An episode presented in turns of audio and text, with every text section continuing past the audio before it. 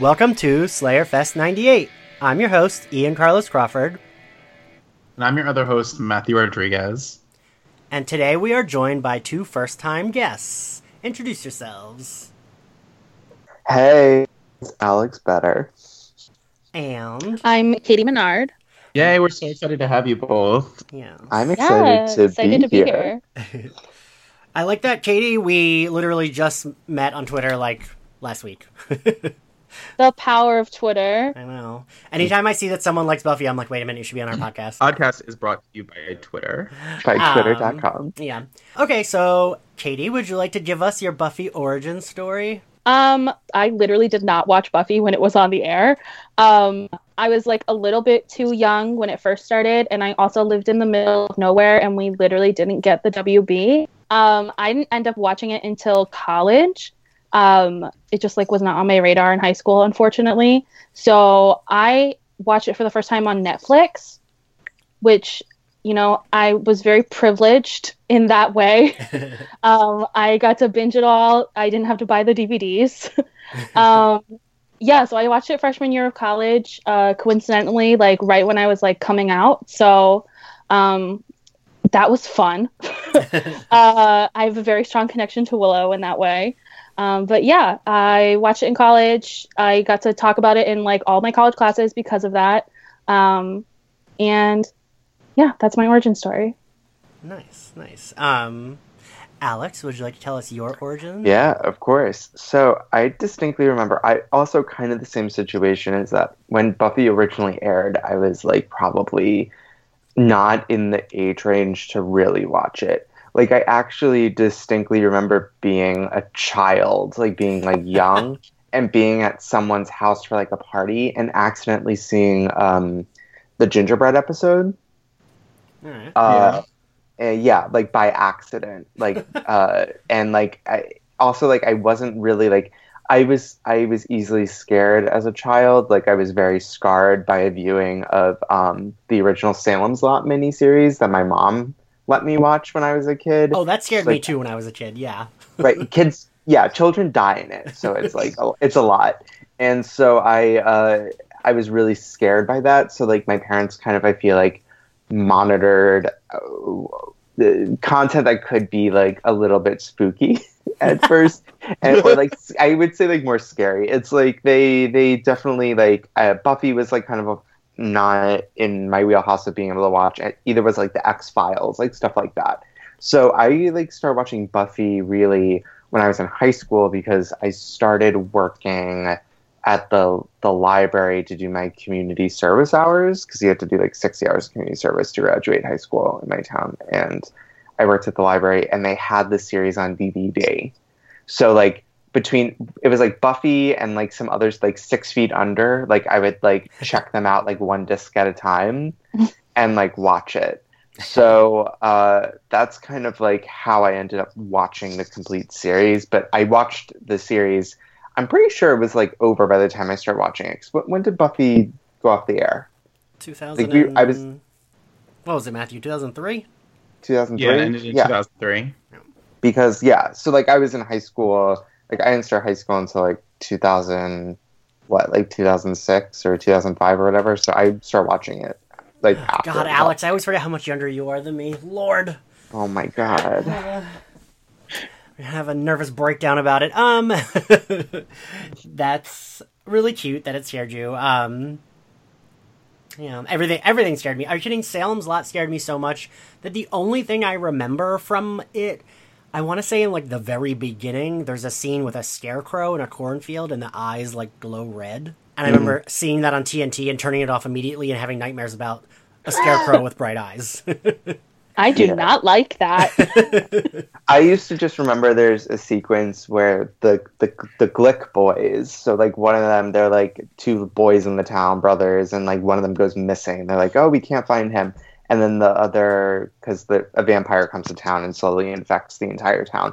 And he's in the other Glick brother's in bed, and his brother floats to the window, and it's that cheesy, foggy, made for TV movie effects, and he raps on the window until he the brother lets him in, and then you find the brother dead the next day. I don't know.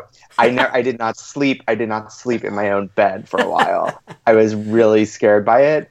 And so I think my parents were like, yeah, maybe Buffy isn't in your, you know, yeah, up to snuff for you. You're not up to snuff for Buffy yet. So I didn't really see it until much later.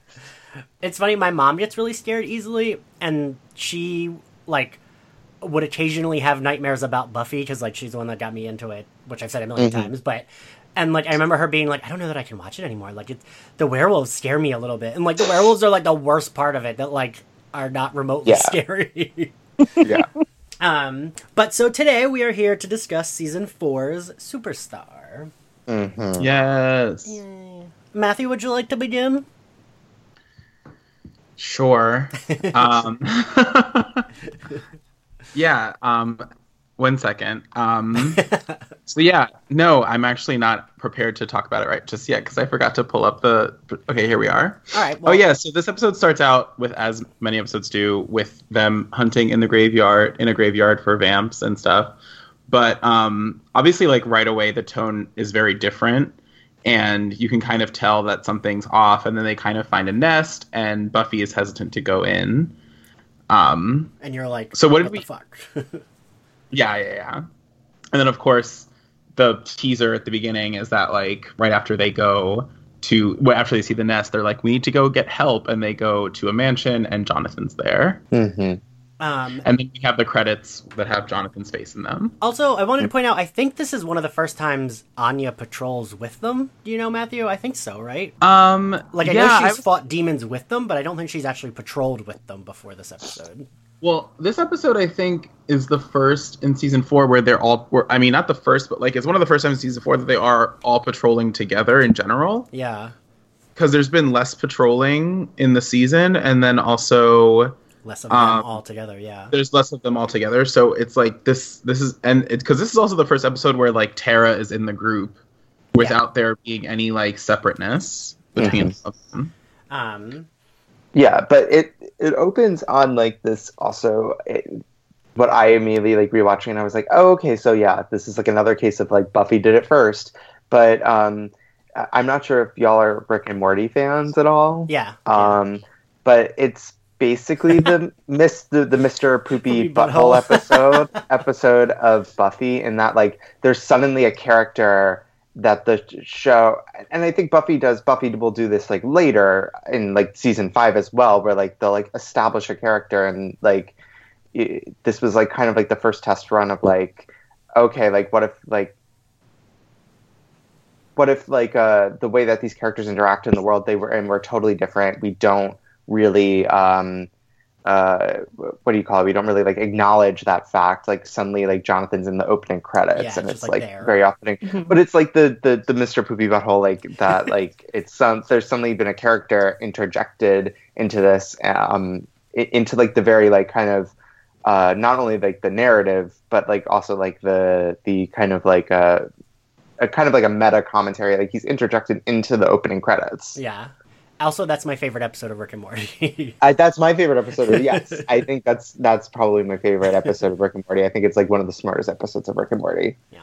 Well, it's funny that you bring up another show, because I had a note that this felt I don't know if anyone here is a huge Desperate Housewives fan, but it felt like one of those Desperate Housewives episodes where they focus on a minor character. Yes. And, and you can hear Mary Alice being Jonathan Levinson had always been looked over his entire life. Mm-hmm. And that's exactly what it feels like to me, that kind of device of telling a story through another character's eyes. Yeah, it's funny. Jane the Virgin this week and I watched it right before I watched this, did a whole meta commentary about writing about a side character and the whole main story from a totally minor character's point of view. Which character did they do? So it's Jane is trying to write her personal skin from a side character, and she tries Petra and it doesn't work, and then she does Louisa. So okay. You see Louisa's side of artificially inseminating Jane. Oh wow. Yeah, it's pretty good. I have not seen this week's episode, so I'm behind, but wow. So I do like the way they do the reveal. And even the scene of them walking up to Jonathan feels different than the way a Buffy scene would be filmed, doesn't it? Like, it feels more like, like grand and like, I don't know. It just felt different, which I liked. Yeah, the whole tone is really different at the beginning, especially like the music. Yeah. And like, it's very like jaunty. Yeah. at points throughout the episode. Well, it's very like 007 music, and it's also like the whole thing has this kind of like 1940s, 50-ish noir feeling to it, and I think it's really good at setting up like a tone and a mood that Buffy usually wouldn't have. Like, everything that the episode is doing is in service of creating this tone, and it's really good at it. Mm-hmm.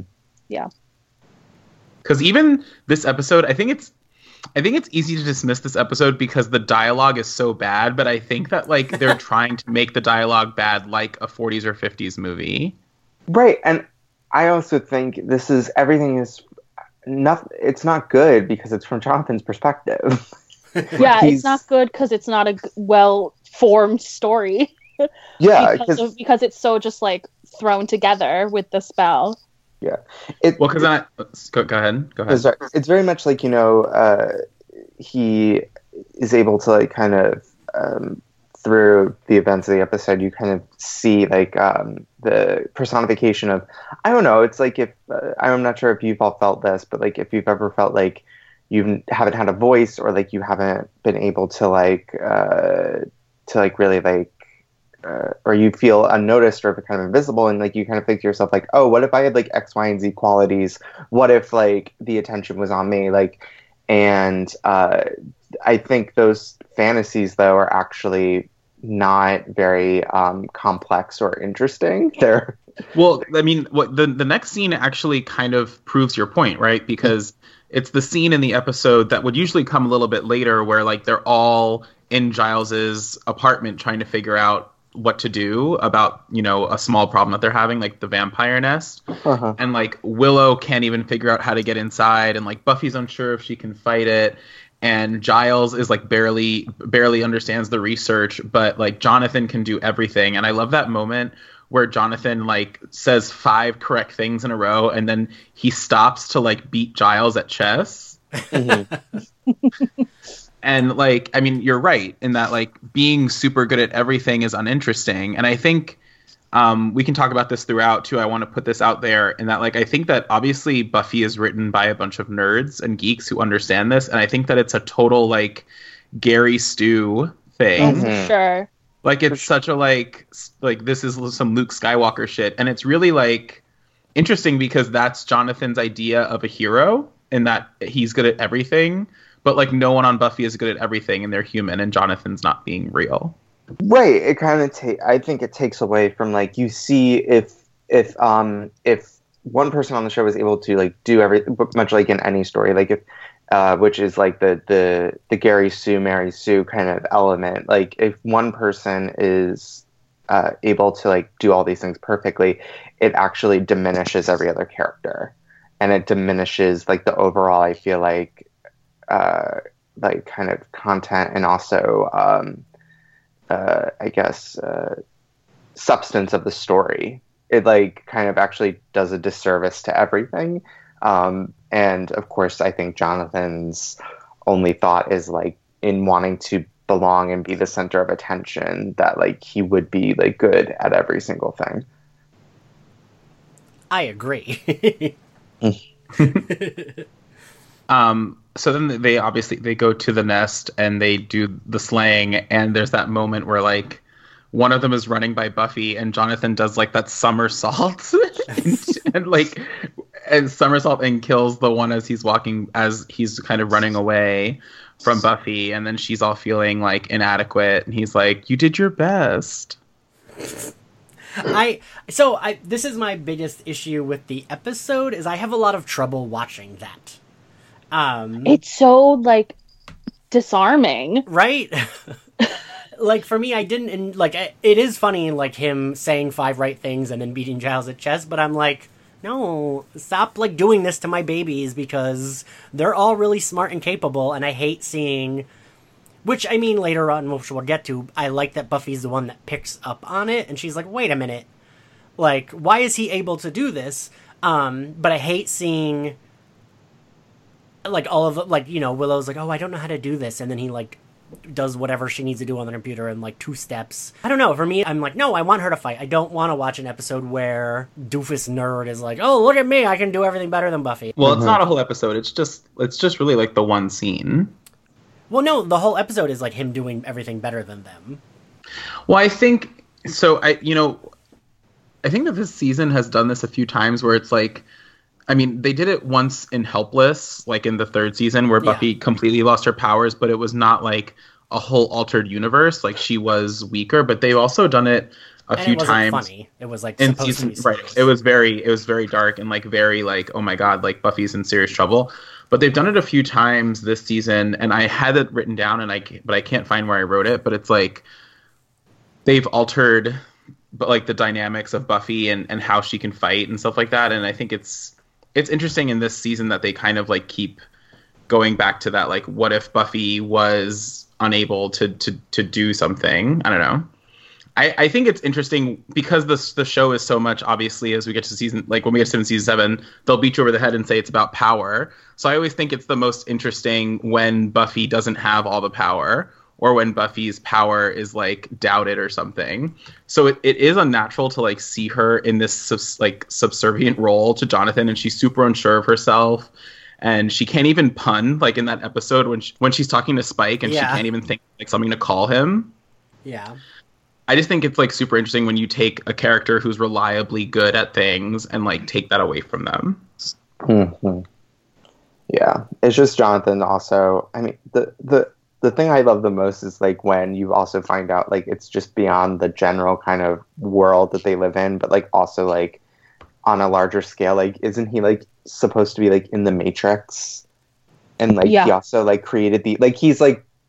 They like it goes beyond the what kind of like he's taken from all these other characters or how he's had to like kind of interject himself into the story, but like also he's become this like beloved worldwide figure, which is also kind of hilarious. Well, I love in the next scene like when Tara and Willow are kind of giving the update on everything that's happened, and they're like making a shrine to Jonathan.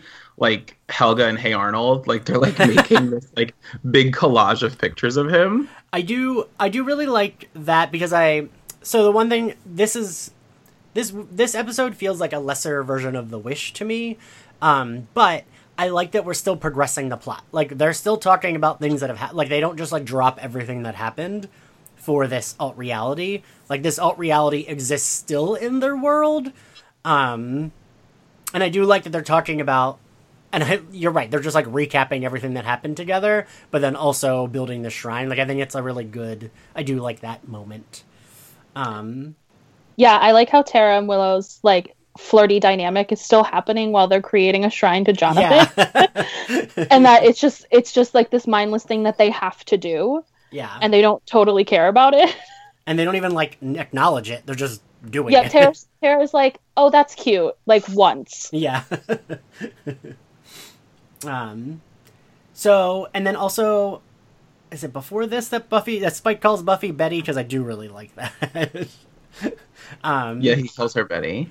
I think that's, I don't know, it reminded me of in season 3 in Gingerbread, actually, your first episode, Alex, where Willow's mom is like, oh, hi, bunny, to Buffy. I don't know. Because, like, also I feel like Buffy's a name that, like, people would get wrong.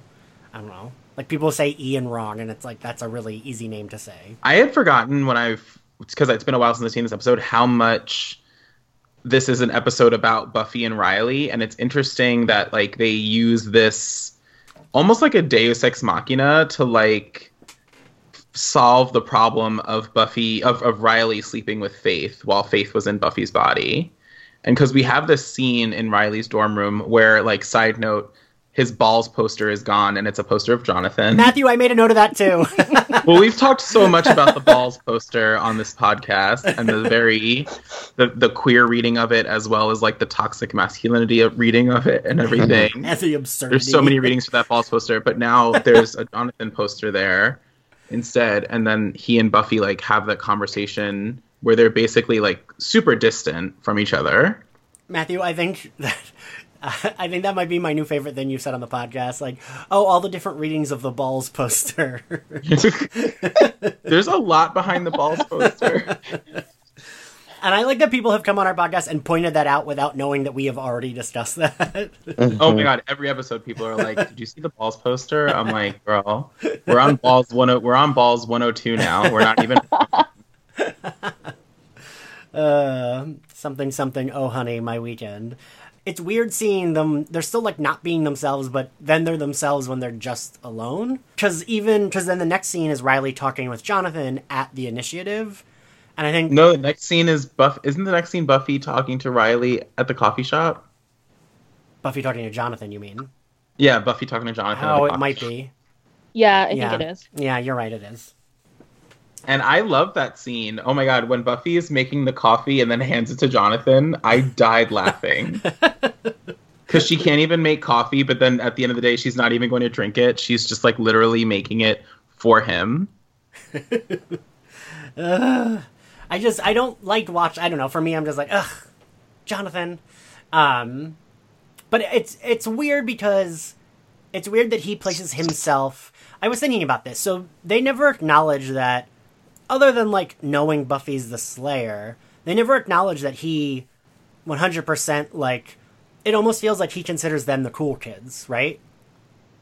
Yeah. And he like wants to be with like the popular group, which is funny because in high school they, at least to them, from their perspective, they weren't the cool kids at all. Like Cordelia and them were the cool kids. That's almost like, you know, I guess for everyone, like someone else is someone's cool kids, right? Yeah, does that make sense? Yes. And I guess also if you're a nerd, you would think the like superpowered kids are the cool kids. Yeah. And I think since they show the flashback back to Earshot and that conversation that Buffy and Jonathan have in the clock tower, and I think that really like affected him. He brings it up again in his like last scene in the episode, so I think he definitely like that's his last big tie into the kids from high school. Right. True. Yeah. And season 3 saw a shift of like the kind of, which has always been interesting to me in like the Buffy universe at Sunnydale, is that the kind of amnesia of like the fact that they live in the Hellmouth. Like, people seem to be, like, the students seem to be, like, somewhat at times aware that there's, like, weird things going on, but, like, as a whole, like, the student body's not constantly like, well, there was another monster attack this week. You know, like, it seems like these things come up and people are like, that was weird, and then they, like, kind of forget about it, which I think they established that the Hellmouth does that, right? Like, it, like, kind of makes you forget. Like, I think, or maybe later they established that, like, the Hellmouth kind of makes you forget, like kind of makes people like have like short-term memory in regards to like the amount of occult odd things that happen there. I thought it was interesting that like towards the end of season 3 you saw like a little bit of shift in that, like I mean they give her the award for like being the class protector, and Ian cries. Yes, very touching moment. Like I think there's also kind of more of an acknowledgement like in the season 3 and then onwards that like there's weird stuff happens in Sunnydale. People are more aware of it. And I think Jonathan's especially more aware of it than like other classmates and people. And from that point on kind of becomes more involved. I mean, like eventually, you know, he will become a villain and then a comedic relief later on. And I think you see kind of why he would think that they're like kind of the coolest group, why he maybe wants to be involved in them. Yeah. I mean, and he's, like I said, if I, nerdy 17-year-old Ian, they say he's, what, 18? I always forget how young they're supposed to be still in season 4. Like, he still is a teenager, so, like, oh, so then we get Riley, we get Jonathan going to the initiative, we get that general dude or whatever who ends up being the head of the initiative, quote-unquote, for the rest of the season, and he says that he's, like, brought in a specialist, and it's Jonathan. And I think Graham says to Forrest, like, finally, they're bringing in the big guns.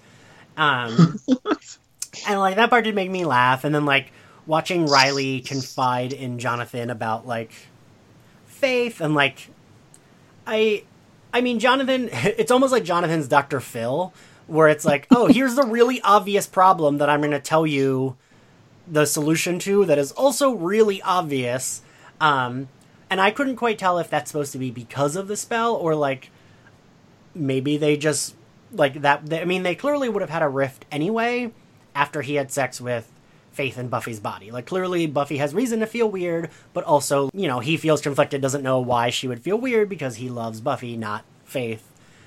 So, I don't know, how'd you guys feel about that? Yeah, I think it's kind of a combination of Jonathan's really good at being Dr. Phil and, like, Riley and Buffy are very, very bad at communicating. That's true. And they're very physical as a couple and just, like, don't talk about anything. Like, you see it in that first scene that they have. And yeah, I think it's a little bit of both. That's fair. I think it's interesting, like, so, you know, we're never really privy to what kind of spell Jonathan does or what he asks to be. And you kind of have to do this, like, backward putting the pieces together of, like, maybe what his spell was, because aside from being, like, super strong and super famous, he's also, like, super empathetic, and he really understands, like, all these situations. So it's interesting to think that, like, he wanted to not only be popular and, like, a badass and famous, but also, like, I want to help solve people's relationship problems, because it's, like, not something that you would think of as part of a regular, like, wish to be someone who's beloved, right?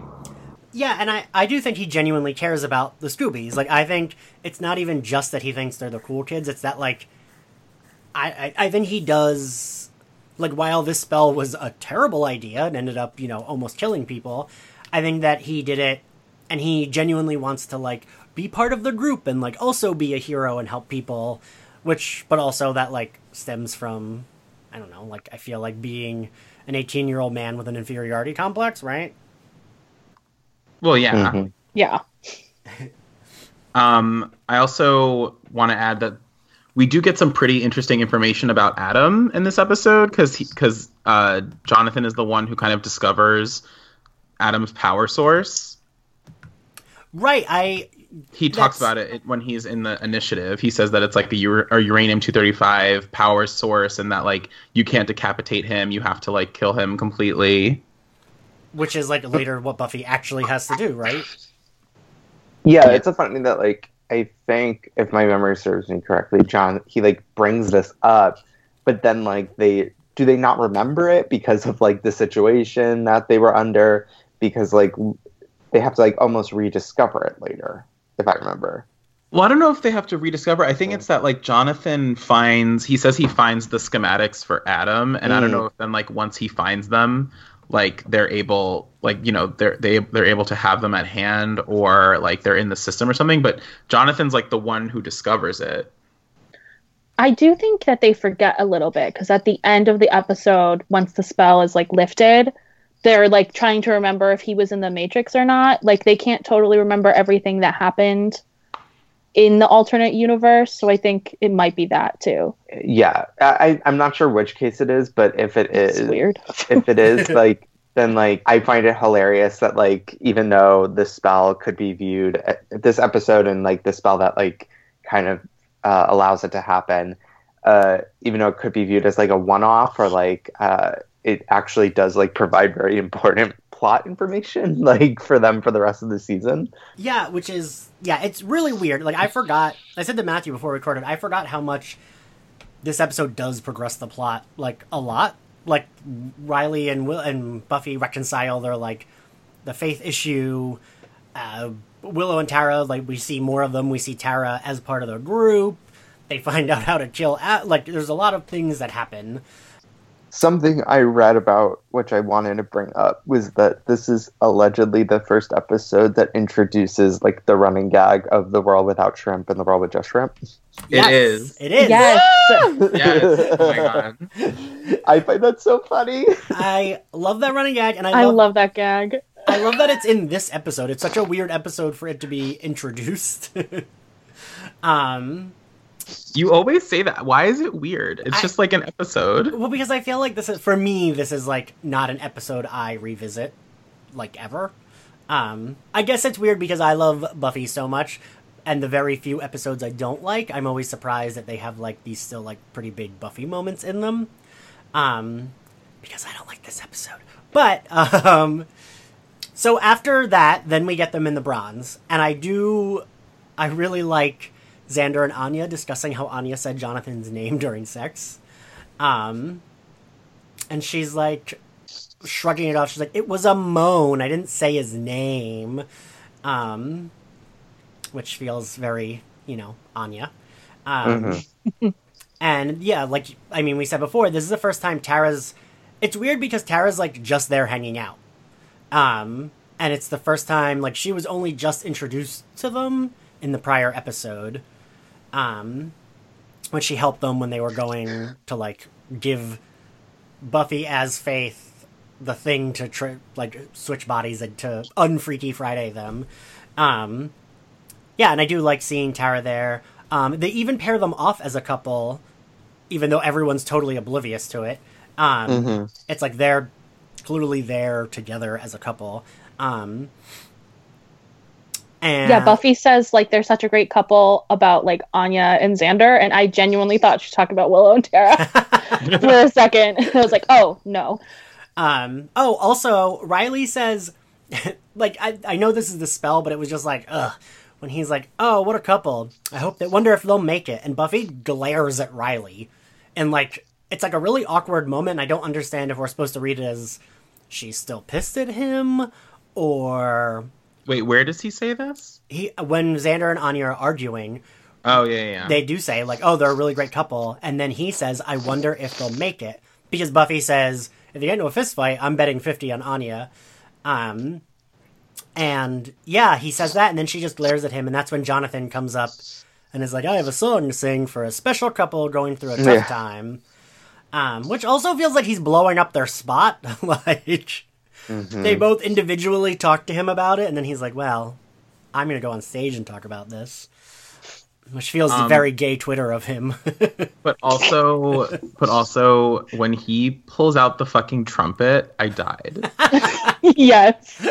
And when Tara's like, oh my god, he's going to do something new off the album. That's a great moment. It's so good. I just want to talk about the. To me, it's funny thinking about particularly like Danny Strong. Because if I think of all these actors and stuff as like, I don't know, like a high school class. Like Danny Strong was someone who, like, while on the show it was like, oh yeah, he played like dorky Jonathan, but he has gone on to be like uber successful, like in a way that like almost maybe, I'm not saying like, I think everyone's like had an interesting career, like a lot of people have had a post Buffy interesting career, but like his is like, I mean, like he wrote like the Mockingjay movies, like he co-created Empire, like He wrote Lee Daniels the Butler. Yes! He's had, like, a wild, successful career. So it's, like, funny to me. It's almost like the dorky kid in high school, like, did end up, like, being the biggest success in some way. I think he won, like, an Emmy for Game Changer, whatever it was. Yeah, I literally wrote down, the second Jonathan started singing, I realized the funny thing is, Danny Strong can do everything well. Like, I feel like he can. It really is crazy. I remember... The first time I discovered it was Jonathan was when he won that Emmy. It was an Emmy, right, guys? Yes, he won an Emmy for Game Change. I remember, like, them announcing it and him going up and me being like, holy shit, that's Jonathan from Buffy? Oh. Like... So, like, good for him, you know? Well, we did miss the part where we first see the monster attack his fan, Karen. Right, which is after she's gotten the autograph. Right, and she's stalking him milk style outside his house. Milk style. Poor Karen. She just wants to stalk Jonathan in peace. Yeah, that's all. Yeah, I do love, I mean, like, it's like a very kind of traditional kind of horror concept of like, oh, you got your wish, like, but like the wish creates a demon that then like, messes, it's like kind of like a monkey's paw situation of like you get what you want, but like with like this one caveat you didn't expect. Well, that's interesting, and I wanted to bring that up too. And that, like, you know, we're always talking here about the show's philosophy on magic, and this made me think of that episode in season 6 where that really ugly, like, red demon comes out of the sword. You know what I'm talking about, right? Yeah. Yeah. Older and far away. Yeah, something like that. And, like, I think that's the same episode with Halfrek, right? Mm-hmm. It's a Buffy birthday episode. They're all at her house to celebrate her birthday. And then there's also that episode where Buffy, in Get It Done, I think, where, like, they send her away and then a monster comes to, like, the house. And so there's always this idea. I mean, in season 7, Willow tries to say that, like, all magic is based on physics. And it's like for every action, there's an equal but opposite reaction type thing. So there has to be some kind of, like, offshoot to make you so popular that you have to create a monster. Wait, I have a thing to say about this. I don't know how to pronounce it, but they, in the Buffy verse, they give this a term on the show Angel. Thermogenesis.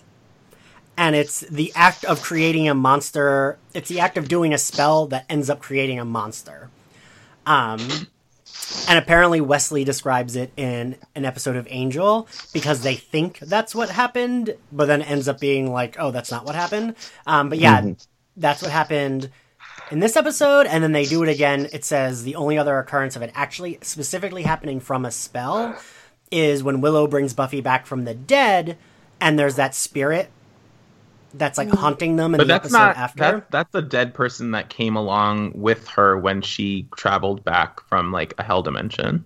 But this is what Buffy Wiki told me. Buffy Wiki is edited by people and can be wrong. And so could you. But yeah, so that they gave it a term in the Buffyverse, which I thought was kind of interesting, but they don't mention it till Angel.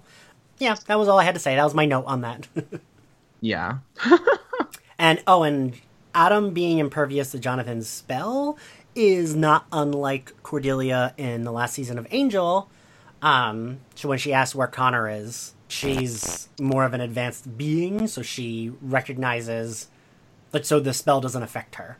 I don't know if the rest of you, if Alex or Katie, you guys watched all of Angel. I have not watched. I've watched a lot of Angel. I have not diligently seen every single episode of Angel like I have Buffy. Katie. Yeah, same here. Okay. Yeah. Well, it was like that. Well, I let's talk about that and then go backwards to talk about when Karen confesses because I have a lot talks about the monster because I want to talk about that a lot. Okay. But I think that it's, I don't know, it's weird. They're not really sticking to anything on Adam because Adam is supposed to be someone who's, super curious and learning about the world. But then in this episode, the way they've written it, he seems, omnipotent in a way. Yeah, yeah. So I can kind of see where, the strands are there. Maybe because he's a computer, it's easier for him to know all of his parts. But then, where do you get the, I guess he's part computer, part human, and he knows himself, but he wants to learn about the world. Maybe that's how they're trying to justify it. But it doesn't feel like it's written to actually be cohesive. Yes, I would agree with that. I agree. But I really want to back up to when Karen runs in and then tells Jonathan what happened. She kind of runs in and interrupts the musical number, tells him about the monster, and you see him trying to cover it up. And I feel like while I was watching this, I was thinking about how often, I was thinking a lot about Me Too and believing women and how Jonathan, he gets power. He kind of turns his back on someone like Karen who needs his help. Mm-hmm. And how he starts actively covering, he has to start a cover up and not listen to the victim just to save his own ass. And I thought it was a really interesting writing of a character. Jonathan, we start out feeling bad for him in 2 and 3 because he's beat up on. And then when he does get power in this episode, he's actually already abusing it. Right. I would say, and Jonathan is a white straight male. So, it's you don't, I don't know. I think you would be typical. But I also tend to think of that a lot. Somebody who's disenfranchised, they feel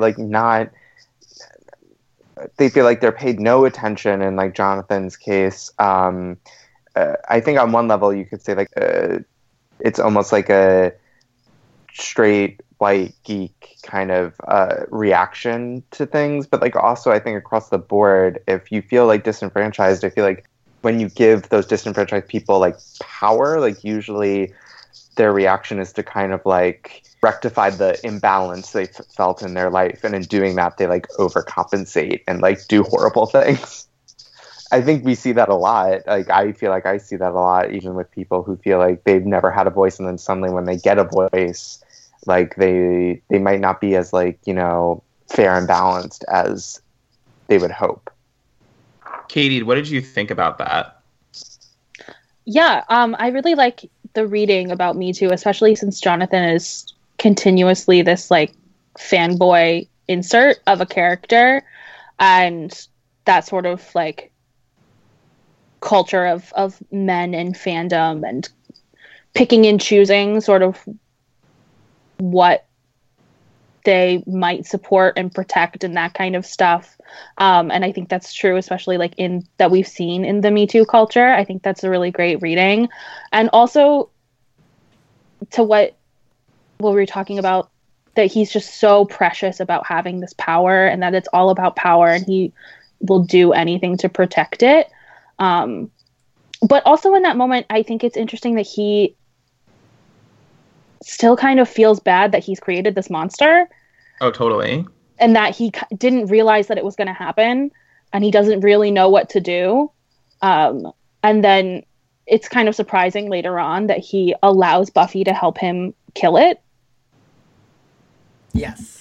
Yeah. Well, and I think another thing that it brings up to me too, and this, you know, Jonathan's obviously going to be part of the trio in season 6. And I think we kind of see the beginning of that here, because it's almost like a Gamergate thing too. Like where he's like, you have a nerd who thinks that he's, well, like you have a nerd who gets made fun of, who thinks they're put upon, and then they put upon other people, or like they are, they're like kind of, what's the word I'm looking for? Like ignorant to the fact that they are also like, they can also be bad, and that they are also being really toxic to other people. Yeah, I think it's him like being aware of the ramifications of him getting what he wants, and that it can hurt people. Like he says that he doesn't want to hurt people. Yeah. Yeah, because I don't think he wants to. He just... Yeah. Yeah. And he like realizes... But I mean, I don't think he wants to, but we also like have evidence that he is like... He doesn't let them, like, he takes the symbol. He doesn't let them take it. He's like, it starts actively covering it up. Yeah, he doesn't want to, but he's okay with it if he needs to. I put in all caps how annoyed I was at Willow saying to Buffy, "You talked about it when you gave him a class protector award at prom." I put, like, that just, like, made me so mad. It just hurt you personally. Yeah, like, I was like, no, that's such a big Buffy moment that, like, I sob at every fucking time. And you're gonna take that away from me, Jonathan, you piece of shit, like.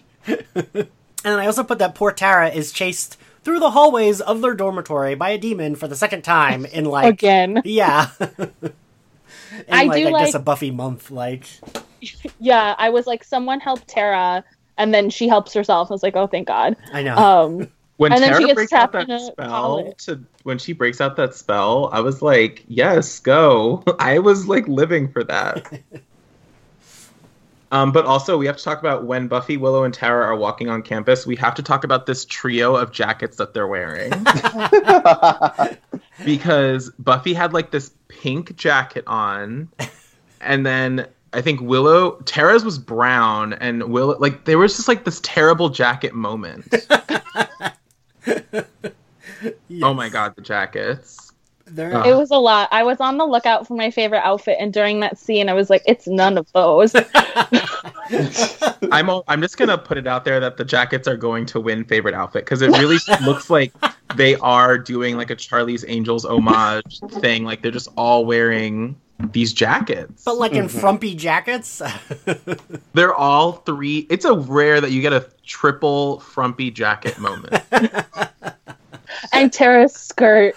Tara's skirt, the worst outfit to be running from a demon in. If I were in the Buffy world, I would never wear skirts. Ever. Because you will just, you're gonna run from something that's gonna kill you. Like, inevitably in Sunnydale, you will encounter a demon. Always like, wear running shoes. Only wear shorts and only wear tennis shoes. Just wear athleisure all the time. Yeah, but I would definitely be like, I'm tired of wearing these. And the moment I didn't, I would run right face first into a demon and get murdered. So also, I think the demon that chased this demon that chases Tara and that is a manifestation of Jonathan's evil or whatever, he looks like he's made over from leftover demon parts from the demon that sold them the books of Ascension in season 3. He has like the same. Oh yeah. If you could watch it again and then look at that demon, the one who can talk. He has like the same skin, teeth, and eyes and hair. I think they just had like leftover demon parts and they were like, we need to make a demon real quick. I think lots of times on the show they did that where they're like, what do we got left laying around? Well, just slap it together. Yeah. Right. How do we do them? I think we talked about this before. It's like Marge Simpson making over that Chanel suit again and again, but with demon parts. Yeah. It's like... Yeah. The monster of the week this week is very much the monster part of the monster of the week last week. Yeah, I like how they're like, this monster is the manifestation of all your nightmares, and it looks like a very generic looking demon. Yeah, it's like... It really is. When I hear like manifestation of all my nightmares, I'm like, oh, this thing should be like the single most terrifying thing, or... And also, that's also weird that one demon would be the manifestation of everyone's nightmares. It should be something more psychological, like making you think you're going to be single forever or something. or my student loan place calling me over and over again. Right. Like, that's an actual nightmare, not like, oh, something with a skincare problem is chasing me. Something that I've never really seen before.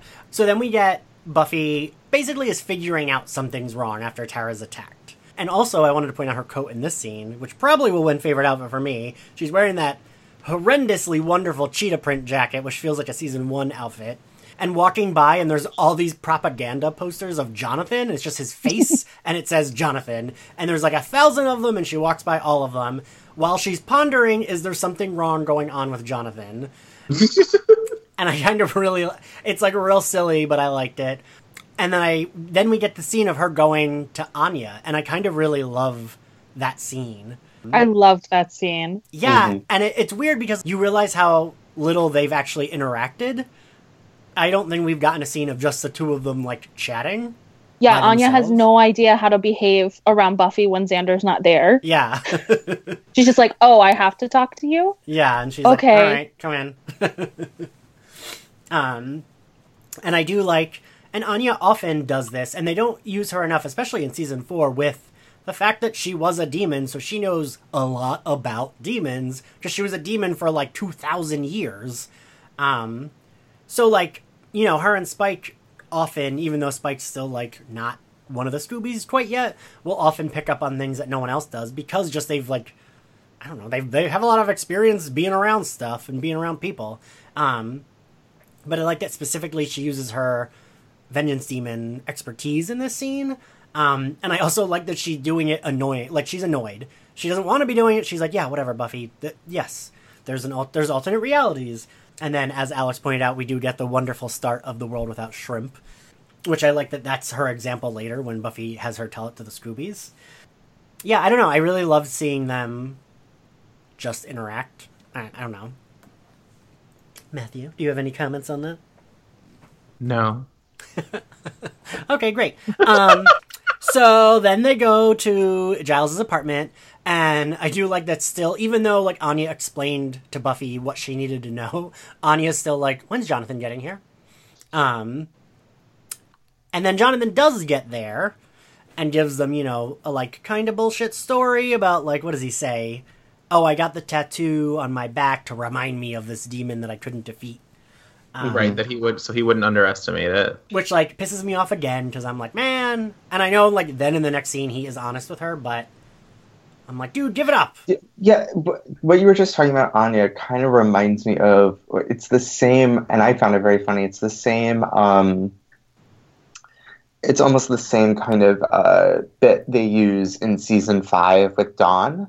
Where like if you realize Ben is also Glory. Oh yeah.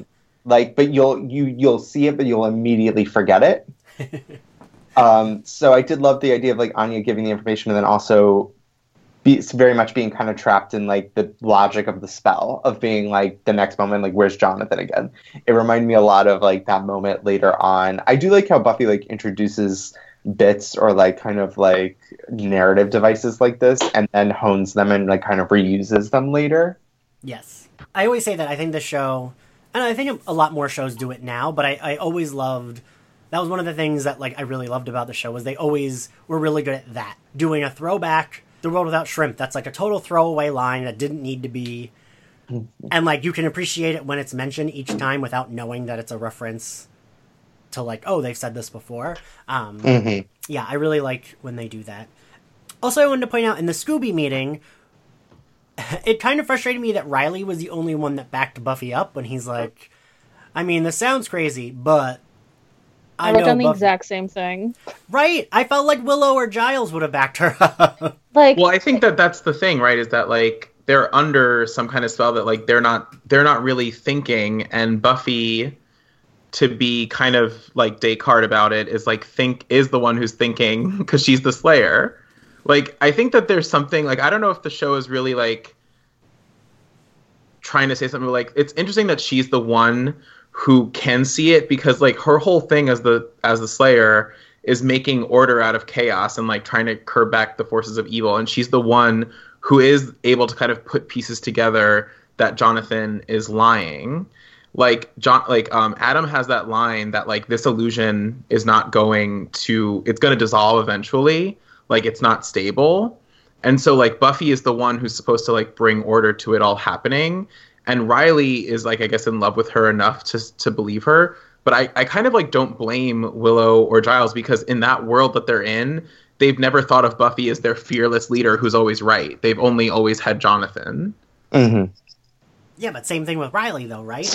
Right, Katie? Isn't that how you felt? Riley, yeah, that's how I felt. And just because it plays as such a, like, development for Riley in believing her as the Slayer. And I mean, I guess it makes sense more in the arc of this episode in that it really pushes their relationship, especially at the end, forward. Yeah.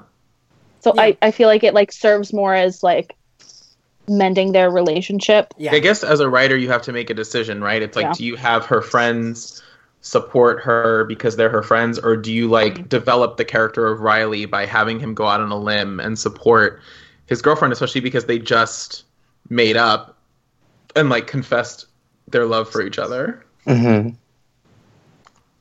Yeah, that's fair. I also feel I did put in my notes like that annoyed me, and I feel like maybe it could be a symptom of at this point in season 4 they've kind of been separate. Like, Willow's been doing her own thing with Tara. Xander's been going through it with the different jobs and going, like, being with Anya. So, like, they all have... And, like, Giles and Buffy have kind of had, like, the separation where she's, like, hasn't been giving him all the information of what's going on. But still. So then we get the, you know... I thought of you, Matthew, when they're fighting. Because I was like, this feels, like, unnecessary, this whole fight. And then I thought of you being like, you know, you're writing an episode of Buffy and you have to have a fight. And I feel like this is like the have to have a fight part when they and Jonathan go. So much of Buffy always goes with like, you know, especially when you're manipulating universes, like how, like, how do you get through to someone that like would rock their whole, it's like rocking their existence to think that Jonathan would be bad. It would be like if someone tried to explain to me that like Oprah was a demon who was actually manipulating us all to think that she was good. Yeah, which, wait, funny enough, is a device that's used, like, Matthew, the example you use is literally in Angel, right? Gina Torres' character? Oh, yeah, that's true, yeah. Matthew hasn't watched all of Angel, but yeah. Oh, okay. Gina Torres' character is kind of like, actually, like, as if you told people, like, she's, I don't know, she's not really, like, a lifestyle or, like, a television personality, but she's kind of, like, becomes this, like, a cult-beloved figure overnight, like, just by existing. And it's, like, convincing people she's not what she seems. It's actually trying to convince people, like, oh, yeah, like, Oprah's, like, mind-controlling all of us. Right. I'm going to be so mad at you, Matthew, when I find out Oprah's a demon, you don't believe me. No, Oprah's not a demon. Martha Stewart is.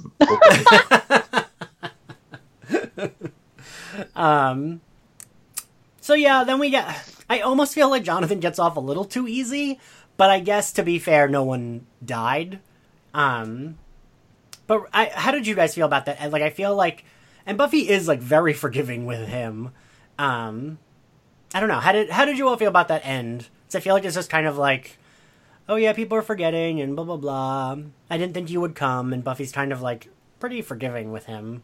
I mean, she's forgiving of him, but it's also, like, they all kind of dismiss him, which I think then prompts his eventual arc later in later seasons. That's the problem here. No one goes up to Jonathan and is like, I think you should enter therapy because you're now going into the dark arts to address your inferiority complex, and maybe we should all lobby for like universal health care so you have access to mental health services so that this doesn't happen. This is how you defeat the big bad. Like, I like the idea of it being the rally cry for the Scoobies to like protest for universal health care.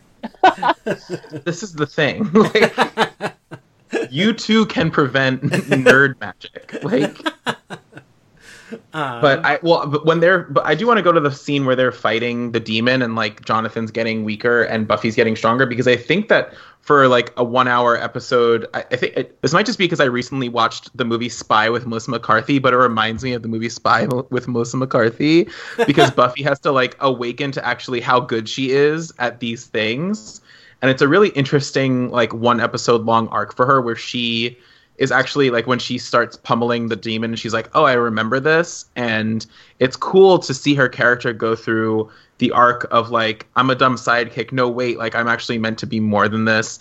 And then to see Jonathan, I mean, interesting talk about getting off too easy when we brought up Me Too and stuff. Like, Jonathan is unliked, and then he's super beloved, and then we find out that he is a monster who created a monster and is, like, allowing this woman to get beat up and allowing people to get hurt and doesn't care, to then, like, giving Buffy the keys to kill that monster. Like, the more she fights it, the more, like, things will be okay. So, I don't know. It's, like, a very interesting arc to go through. Like, he literally has to make the decision in his head internally, like, you know, oh, I don't love power as much as... I don't love power because I'm causing hurt, mm-hmm. you know? I also love the idea that what you were talking about, Matthew, about like Buffy kind of having to like awaken again. And what I love about this kind of spell is that like the spell doesn't change. It changes everyone's perception, but it doesn't actually change like the reality. Right. That like it kind of, you know, remaps the world. So like all eyes are on Jonathan, but like you can't. It's like almost like if someone were to do that, Buffy's kind of greatness is so natural and kind of pure to who she is that like that cannot be changed, and eventually it kind of like messes up the entire kind of charade. Which goes back to the question I was asking about like sometimes how the show is inconsistent about like magic and what it does, because when Willow changes the world, like Buffy... Oh, no, she still knows she's the Slayer, but she kind of fully falls in love with Spike. But then she says later, like, I could tell I was there the whole time, but like my body was doing something I didn't want it to do. So maybe it is actually kind of consistent, because mm-hmm. Buffy, she says in that episode in Something Blue, she's like, maybe I'm immune to it because I'm the Slayer, but she's not. She's like completely trying to get wet up with Spike. So I know like we're saying that like, oh, he shrugged off, and that's...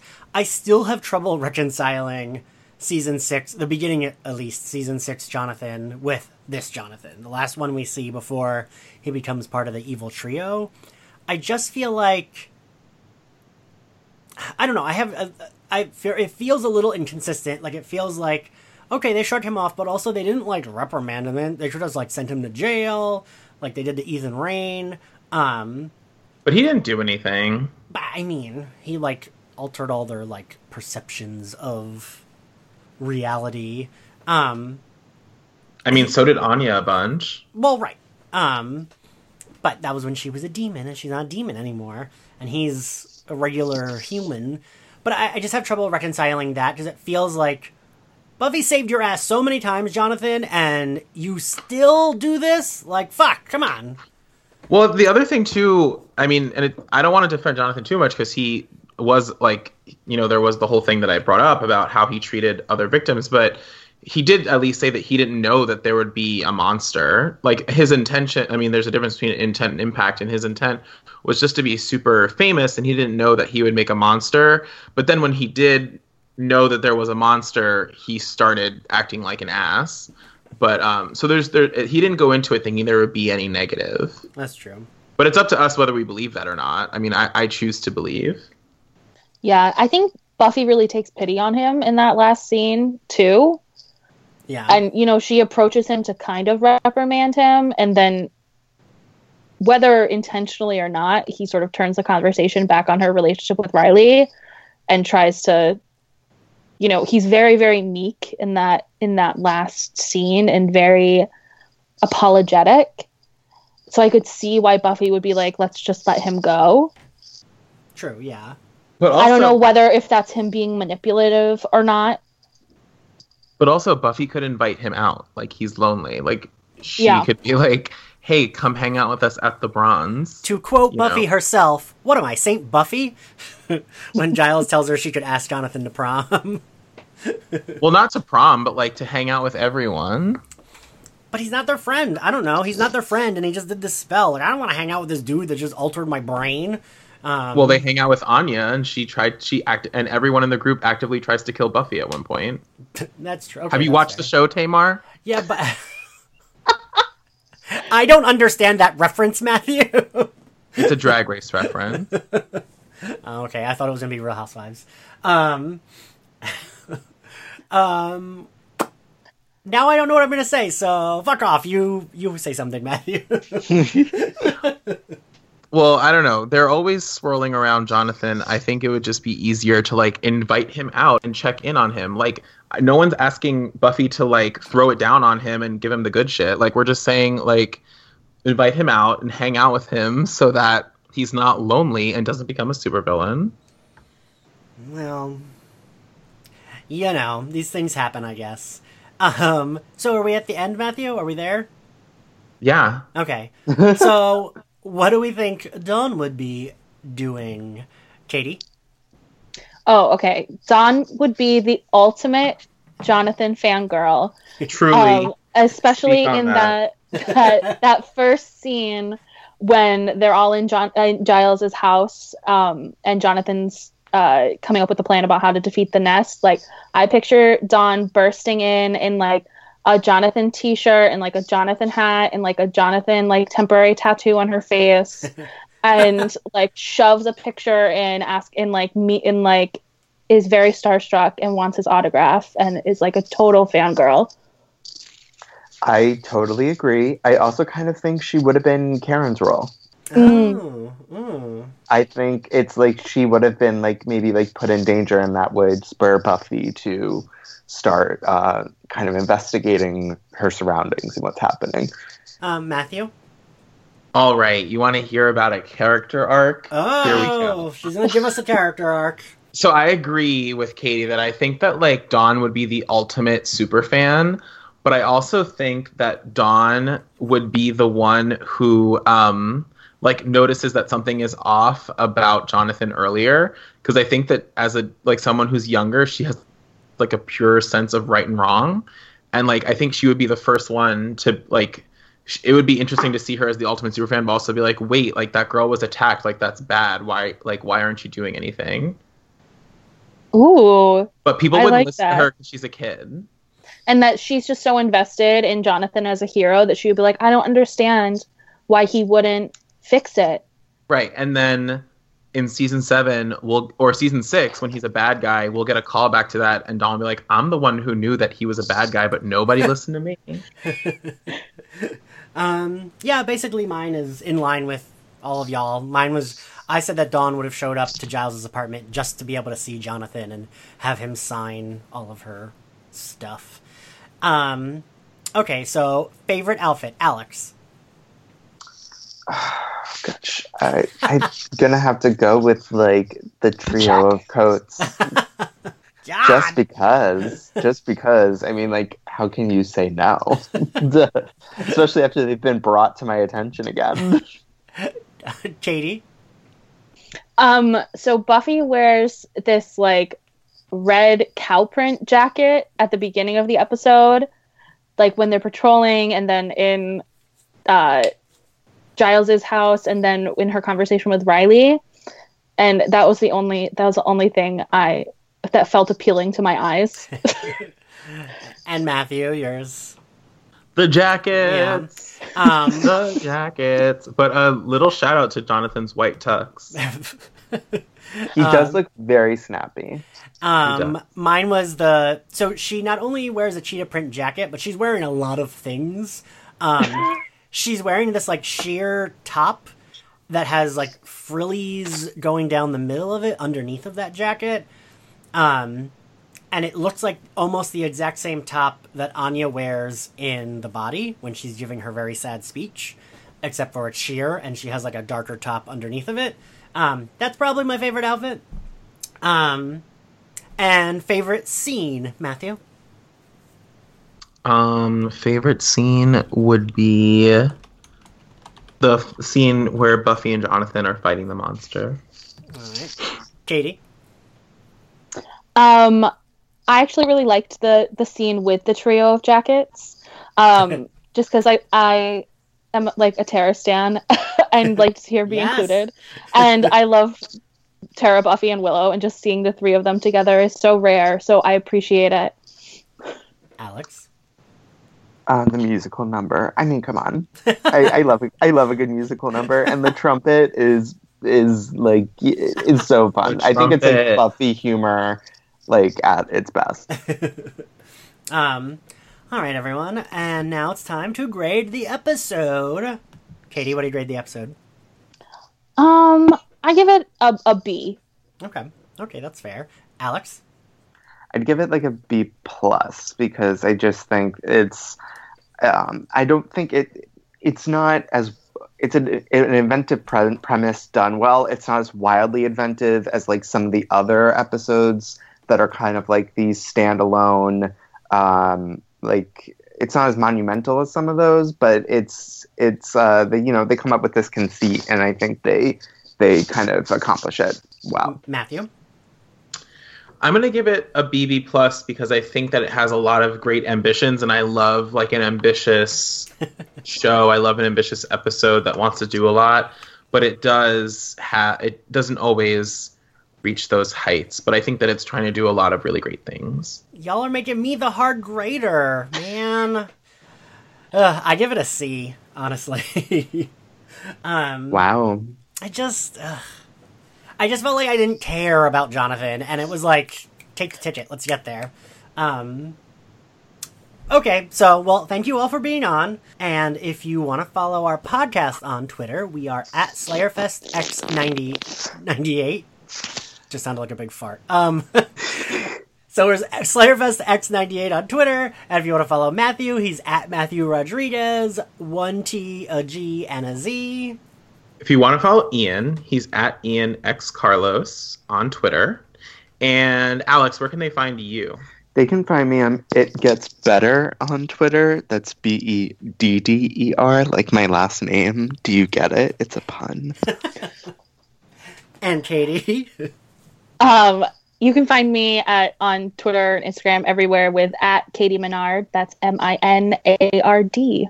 Yay. And thank you so much for being on. And thank you guys for listening. Thank you. And we'll see you next week. Bye. Bye, babes.